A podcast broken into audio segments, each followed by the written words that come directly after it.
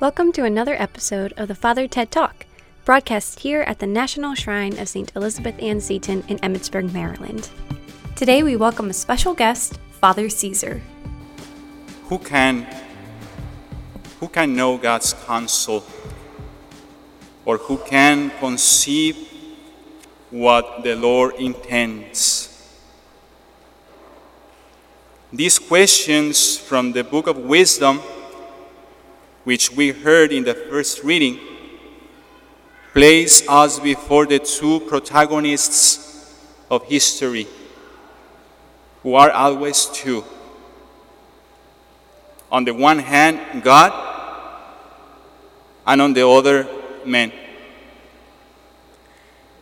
Now, man's task has always been to listen to God's call and then to accept His will.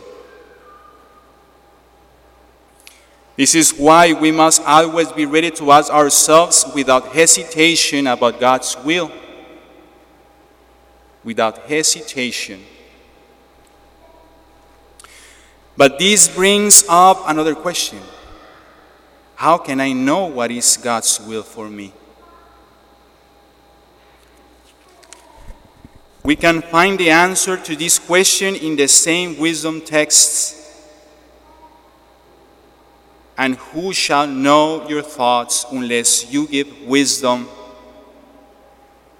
and send your Holy Spirit from above?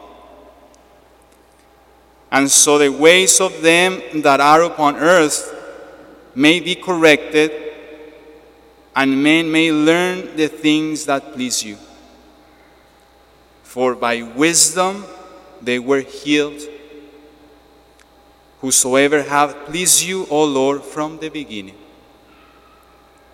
In other words, to recognize God's call, we must ask ourselves and understand what is that pleases Him.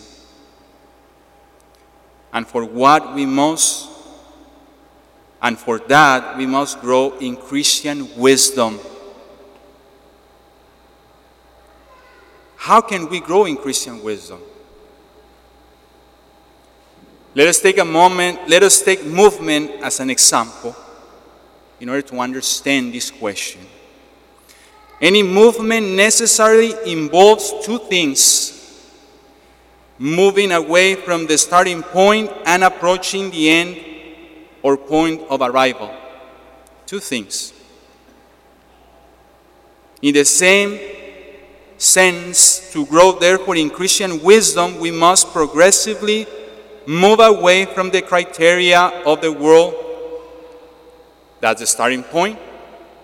And move closer and closer to the criteria or point of view of God. So we have the starting point and we have the point of arrival. So we have to do two things disregard the world's criteria and foster a spirit of faith.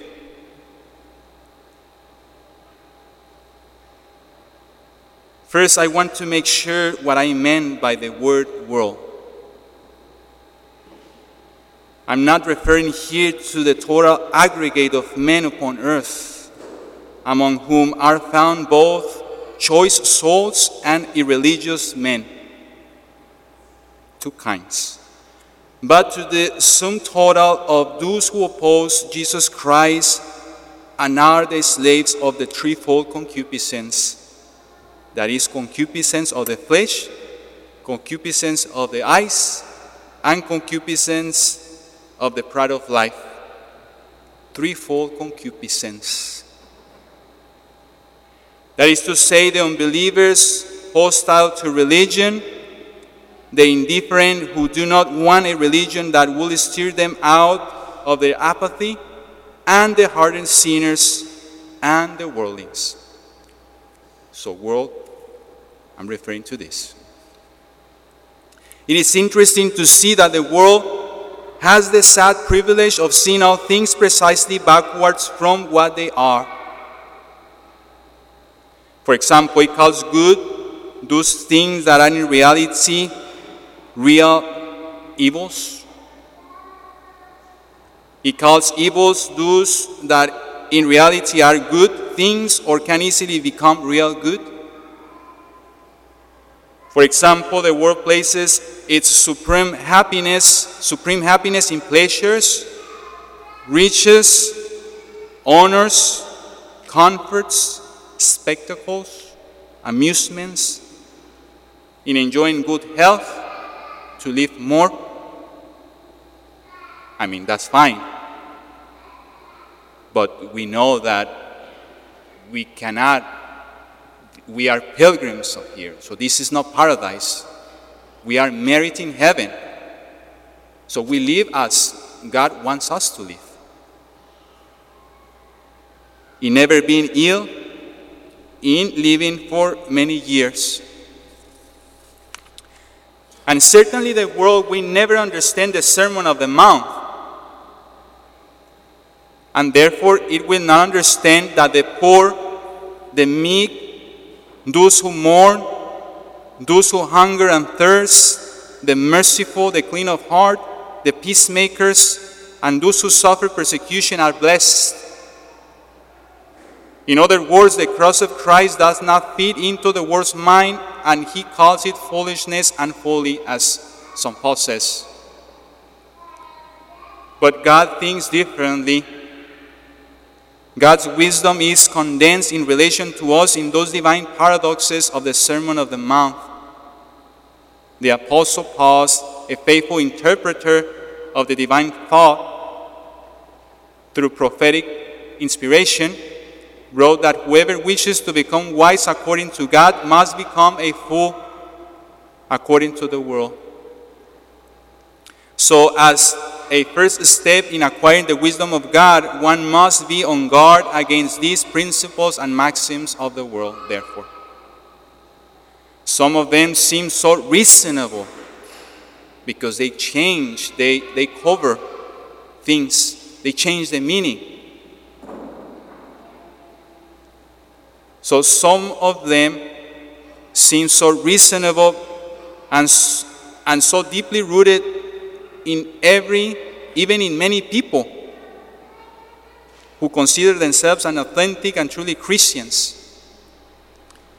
It is necessary to be very vigilant. We have talked to that about in previous I've talked to that about in previous sermons to be vigilant in, or, in order not to be surprised.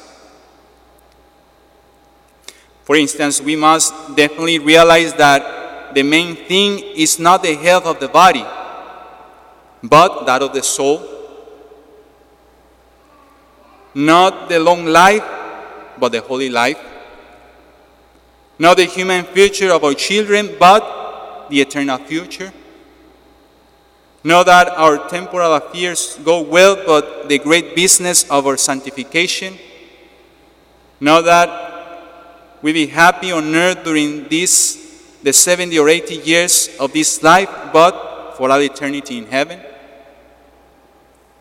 And since poverty, sickness, pain, humiliation are much more useful to achieve all these great and true goods, we firmly, we will firmly maintain against the opinion of the whole world